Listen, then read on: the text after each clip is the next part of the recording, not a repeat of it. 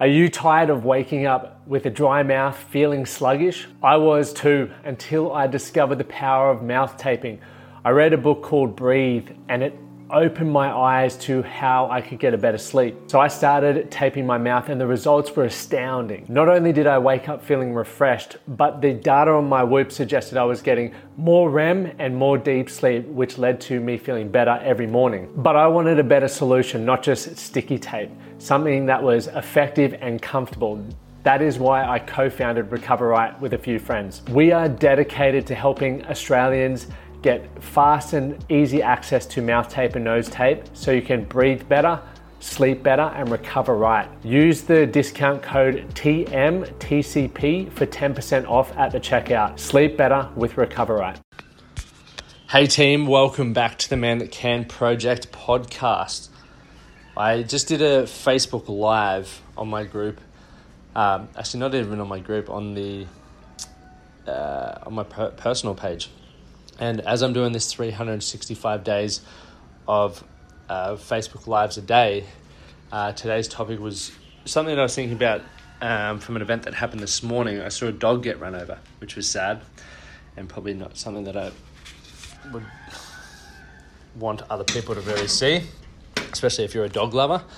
Um, but from that event, I was dwelling on it. I was thinking, and I was, you know, going through this process of why that event happened, etc., etc. And I had this moment where I was like, maybe this is one of the reasons why people feel sad. This is one of the, and obviously the event, yes, but bear with me here.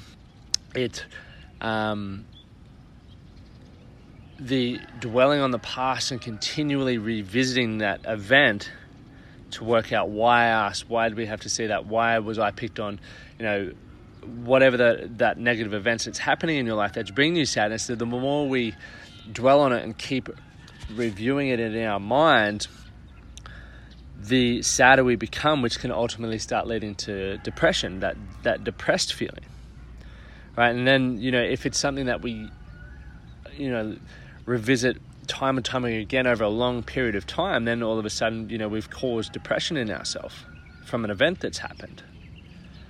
And it got me thinking, and I'm still thinking as I'm talking about this right now. So, and this is going to be an open discussion. I'd definitely love to um, now, if you've got feedback, leave it in the reviews or slide into my uh, Instagram DMs. I'd love to have a have a conversation about this because it's it's really interesting to me right now. And I have read about this in the past where you know they uh, people whatever articles I've been reading have been like anxiety is just the fear of the future and focusing on. Um, the future too much in a negative light, but then also depression is focusing on the past and reminiscing on it too much. Okay, and focusing on those negative events. So, the more I think about this, and the more you know, so many of us men, and I want to relate this to to the men out there, right? At some point in our life, we, you know, the majority of men that I've worked with, we've had this point where, or in a moment where we feel the need to shut off our authentic self, and we feel the need to then step up as and live our role in society, the, the stereotypical role where we need to be the provider, the financial provider. Okay, we need to be the protector. Okay, so as a protector, we can't show any emotion. We need to you know, look after our family. We need to show strength. And as a result of that, we forget who we are and we don't get to be our authentic self, whatever that looks like for each individual. Right? We become these hardened men who don't know how to express or share emotion unless it's anger, right? We don't know how to stop and breathe and be present because we're constantly worried about providing and making sure there's, you know, enough of everything for our family. We're constantly trying to prove to ourselves and others that we are successful. And, you know, generally that success is in a materialistic manner where it's we have to have that nice house, we have to have that nice car, even if we don't give a fuck about that. Unfortunately, that's you know, the kind of life that we're building for us, and it it's sad because if it isn't something that we're chasing or something that we're wanting, we've now got all this debt, or whether it's debt or you know we've got all these materialistic possessions around us that don't bring us happiness. And you know, when we realize, all right, after a while, that doesn't make me happy, we go looking for the next thing. and then the next thing, and then the next thing. And in during that process, the emotions get more suppressed. So we become more resentful. We become angrier, angrier, angrier. And that feeling of separation, that feeling of being lost, really starts to come to the surface. And funnily enough, you know, for, for a lot of men, this is where that midlife crisis term comes in. You know, we go through so much, and generally, you know, people's kids might grow up, they turn 18, and then we go, fuck, what next? What now? Is this all that it is? Is this all that I've been working towards? And then we start looking back over our life. And obviously, I can't speak from experience in this part. It's just I've worked with a lot of men, um, you know, in that 40 to 50 year age bracket, and this is this is some commonalities that has happened. I look back and life hasn't gone exactly how they thought it was going to go.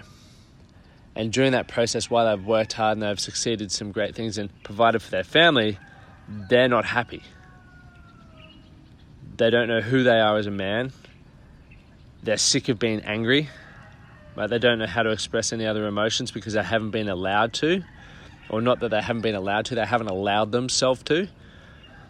So life has become quite mundane. It's become so routine and structured, and that comes from an emotional place, a mental place, a physical place, a financial place, a spiritual place. It's become so routine that, you know, they realize that fuck, something's got to change or I don't want to live this way anymore. And that, that term, the midlife crisis, is really something that we need to shed some light on because it can happen at any age. And I think, you know, in the environment that I hang around with, the people that I hang around, I feel like that midlife crisis is happening at a much younger age. People are realizing that we don't want to live how our parents have, where they've, you know, followed the system. And what I mean by the system is, you know, go to school, get good grades, either get a trade or a, uh, a university degree, right? Get your job, get in a relationship, get a house, get married, have kids. That that system right? They're realizing that I want to actually be fulfilled from day dot. I want to do something that I believe in, and I'll, I'll figure out how to make money from it.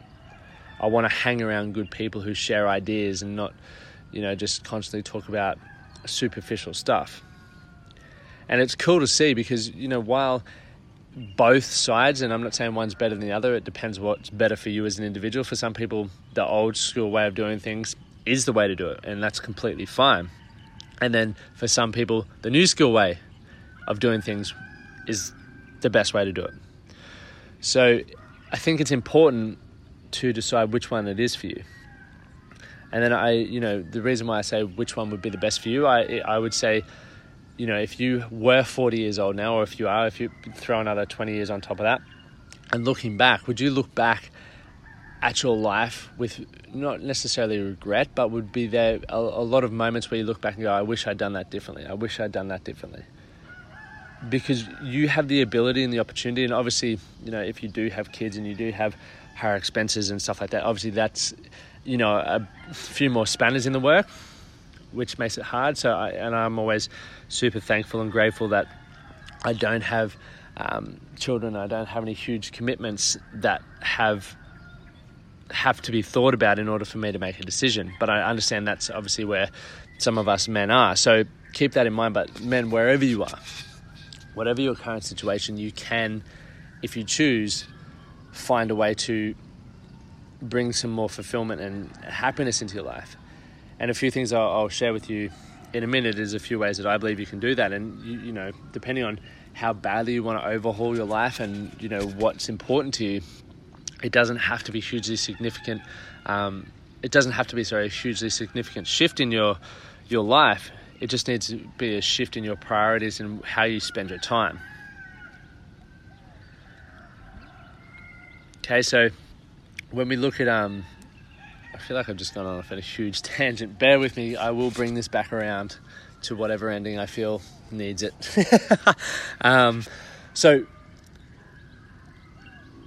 the reason why I went off on that tangent was obviously, you know, I, I believe that some people can make themselves feel depressed by dwelling on the past too much and dwelling on those events, those negative events that have happened in our life, and you know, and I'm gonna I'm gonna use bullying because bullying happened um, to me, and I think about when I when I dwell on it, I was like, what was wrong with me? And I used to get bullied for you know being having heaps of veins, which is crazy. I used to get bullied for being hairy, which is also crazy, and a few other things, a high voice and all this other sort of shit, right? So when I think back on that, it makes me upset. It makes me sad because I'm like, oh, I didn't get to choose that. Right? That's just fucking how I am as a human. But then I would also, you know, grab other events to support that. Right? When I used to get bullied um, for the high voice, I still remember the first time I got picked on for having the high voice. And this chick was coming up to me, and mate, this would have been grade six. Obviously, my balls hadn't dropped, so fair call, but I, didn't, I wasn't aware of that whole process yet. Um, and she was coming up to me. I was like, "Fuck yeah, girls' attention." And then she goes, "Can you speak?" And I was like, "Yeah." And then she said, huh? and she pointed to her friend. She said, "Told ya."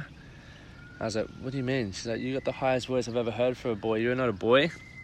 I still remember that, and I was I fucking still hate that person. I don't really actually hate them, but every time I think about it, I'm like, "What a little bitch." And I think about kids today that can be evil, man, can be evil. But as a result of that, that shut me up literally through high school, through everything. Like I would speak around my mates, but if I was in, and you know, I say to people I'm introverted, but the more I think about it, I'm like, maybe I'm just introverted because I didn't have the confidence to open my voice, uh, open my mouth because I was worried about people, you know, picking on me for my high voice. And I know, you know, lads listening out there, you probably have had similar experiences, and I'm not saying the voice or whatever, but you know, we've all probably copped some criticism or some bullying in some way, um, or you may have given it. Okay, and I'm guilty on both sides of the fence, so I'm not saying I'm um, perfect here. But the more I think on that event, and I could have dwelled on it for ages, and I did during school, but not so much anymore because I obviously speak a lot on podcasts and always am talking. Um, but if I were to have continued to focus on that like I did up until probably grade 11 when I was 16, I could have continued attaching future events to that to support that thing, to support that I shouldn't um, share my voice and to support that I should be quiet because I'm going to get picked on and what I have to say isn't worthy or you know, how I have to say it isn't worthy. So the point is, what we focus on can lead to how we feel. Our thoughts control our emotions. So if you're in a place where you're feeling sad a lot of the time, obviously that you know this is this is what I believe can be one one factor or one cause, right? If you notice and if you can have that awareness, and I hope just from even listening to this, if you have that awareness that you're continually dwelling on the past on a negative event that makes you feel sad, if you're focusing on that in a way that, you know, and you're doing it consistently over a long period of time, is making you feel depressed, then I challenge you to start changing that thought pattern. I challenge you to start anchoring something else differently to it. Good morning, how are you? How are you? Really well. I challenge you to change that that thought. And I know it's easier said than done because it might you know you might be reminiscing from something in the past over and over and over and over again and if you've been doing that for you know one year two year ten years it's going to be hard because that that thought has probably become a belief right because it's been going on so long and that can lead you to obviously be feeling sad and or depressed for a long period of time so rather than trying to say focus on forgetting that thought i would say focus on something completely different and really have that in the forefront of your mind. And what I tell people to do who really struggle with focus, essentially, or if something's ingrained, is you know put something as your screensaver. So, for example, if you've got a something that makes you look makes you happy in your life, whatever that is, you know. For me, it's my partner. For me, it's um, I love exercising. For me, it's my business. Um, for me, it's even doing a podcast. For me, it's getting to talk to people. You know, I've got a lot of incredible things that are in my focus that I um, get really excited about and that bring me happiness. So if I knew I had a significant negative event in my life that was going to consume my focus and make me feel feel shit a lot of the time, I would manipulate the game, and what I call the game is life. I would manipulate it to a point where I have, you know, on my screensaver I have my partner. Okay, I also have my values, but I have two different screensavers. I would have post-it notes around the house. I would have a vision board right? I would play uplifting music that makes me feel good. Right? I would have all these things in place because I want to keep triggering my mind to focus on the positive. So notice how I say I'm not trying to not focus on the past because if I say don't focus on um, that event, that negative event for you, so don't focus on being bullied. In order to process that, you have to focus on being bullied first. Okay, so rather than that, I would say, what's a significant, uh, you know, an excite, something you've got look, uh, you're looking forward to in the future. I'm getting married soon, or um, I'm going on a holiday soon, or I've got a, a CrossFit comp coming up. You know, something something like that. I say, awesome. Let's put reminders everywhere that you can focus on that because when those um, that sad event pops up into your life, all right, let's break through it. And one thing I do with my client, I'll share this quickly. I'm not going to share how it works because it's too long a process. But one of the things is obviously if we just completely ignore an event, that negative emotion still attached to it, and that negative perception of that event is still there. Right. So if you got bullied, you'll obviously think of the negative emotions that uh, and beliefs that are around that. So like I'm not worthy, um, I'm a loser, I have no friends, and whatever you got bullied for. So it might be because you had freckles, it might be because you were hairy, or whatever it was, right? You're going to start holding on to all those thoughts about yourself, okay? And they're going to be a little bit of, you know, a part of your subconscious identity because we'll hold on to that negative stuff of what people say because we do care about what people say. As much as people say, I don't care what people say, we, we do. So one of the things I go through with men when we do our timeline therapy is help them shift the perspective. Is help them see that event in a different light because every event that happens in our life whether it's seen as good or bad, you can take both positive and negative. And moving forward to create that, that happier version of yourself and I guess a more fulfilled and uh, inspired version of yourself is to be able to take the good from all events. And I know that sounds fucking cliche and hard to do, but I've been through the process and I've helped so many men with it that I know that it works a treat. And I'm not saying you're never going to see the negative again. Of course, you fucking will. But if you're able to also see some positive in it as well, it makes the event less draining on you. And you know, obviously, if you're holding on to some negative emotions like fear, right, sadness, anger, hurt, and guilt, you know, anything like that, there can be physiological responses in the body, right? Depression, anxiety, PTSD, um, high cholesterol, high blood pressure right? Stuff like that can go in the body just because of the way you channel your energy. So if you can manage to take some positive events, uh, some positive learnings from a negative event, and then choose to focus on exciting things you're building towards. And you know, one of the I was talking to Brad, um, my my training partner, where we're here in Bali. One of the things we're both excited for is obviously we got the Open coming up, so training towards that and getting to test our level of fitness there is something that we're really excited to focus on. So the more time I spend focusing on what I'm working towards and being present as well, obviously don't, you know, just even sitting here on the side of the fucking, out the front of the villa is cool. Like, you know, you'd never get to sit here in a, with scenery like this back in Brisbane. So it's cool to be able to sit here and do this podcast right now. So the more you can really focus on just appreciating where you are right now, but also, you know, some goals that you're slowly moving towards the less time you're going to have to focus on that past, the less time you're going to have to focus on things that make you feel sad and, um, you know, over a long period of time, depressed. So if I could give you any bits of advice from my own experience based around that, and obviously, you know, it's coming from that event this morning, is that if you've got a negative event that's happened, that's, you know, you keep reviewing and um, it keeps making you feel sad, and if you've been doing it for, you know, two weeks, a month, so on, and you're starting to feel depressed. So, for one, obviously go seek professional help because there's a lot of great stuff around with you know Lifeline, Black Dog Institute, or you know go check out a, a psychologist. right? But then you can also identify that event, try and see what some positives from that. And if that's too hard to do without support and without coaching, then you know just understand what have you got coming up in the future that you're really looking forward to. What's a goal you're working towards? And if you don't have a goal, maybe your first goal should be setting a goal. How do you do that? Jump on Google. How do I set a goal? Set a goal for some aspect of your life and then have something to work towards, something that's going to steal your focus for a little bit. Right, something that if you've got focus on that, you're not going to be able to focus on that sad event as much. Okay? And I want you to focus on trying to be present more, appreciate where you are right now. Because if you're listening to this podcast, you're already fortunate than most people around the world who don't have access to technology. They probably don't have access to clean running water, right? The food we do, the healthcare facilities we do. So consider, you know, we're in a great, great space, right? So just to be appreciative for where we are right now. And I know, obviously, depending on what you're going through, it's you might be saying, "Fuck you, Lachie." That's hard to be appreciative right now, and that's all right. If you want to say that, that's fine.